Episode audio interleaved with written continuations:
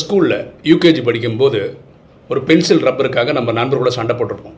அதை ஒரு பத்து வயசில் நினச்சி சிரிச்சிருப்போம். பத்து வயசில் ஒரு பிரச்சனை இருந்திருக்கும். பதினஞ்சு வயசில் நினச்சி சிரிச்சிருப்போம். இந்த வாழ்க்கையில் இப்போ ஏதாவது ஒரு பிரச்சனையை அண்டர்கோ பண்ணிகிட்ருப்போம் அது அஞ்சு வருஷம் கழிஞ்சு நினச்சி சிரிப்போம். பகவத்கீதை என்ன சொல்லுது? நேற்றும் நல்லது இன்றைக்கும் நல்லது நாளைக்கும் நல்லது. நம்ம டெய்லி டென்ஷனாக இருந்து அஞ்சு வருஷத்துக்கு அப்புறம் சந்தோஷப்படுறதுக்கு இன்றைக்கே சந்தோஷமாக இருக்கலாம்ல? எண்ணம் போல் வாழ்வு.